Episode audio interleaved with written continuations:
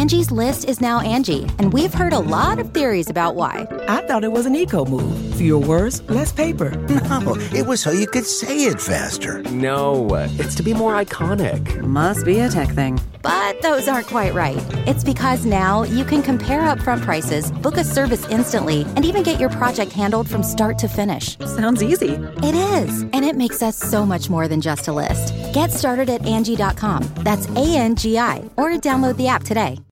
It's Ask Dr. Phil. If you have a child who is addicted to drugs or alcohol, and you are taking the steps to get them back to health, the most important thing you need to do is hold your ground and know that you are the one with the best view of the future.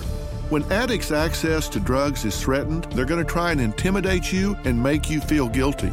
But never lose sight of the fact that you are fighting to save their lives. Drug addiction is a medical disease. It is resistant to treatment and it is subject to relapse. And that means they can't do this on their own. Be their guide and get them to the treatment that they need. For more information, go to drphil.com. I'm Dr. Phil.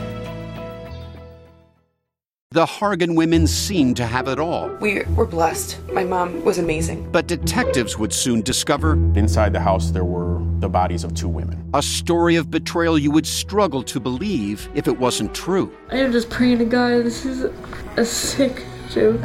From 48 Hours, this is Blood is Thicker, the Hargan family killings. Listen to Blood is Thicker, the Hargan family killings, early and ad-free on Wondery Plus starting May 1st.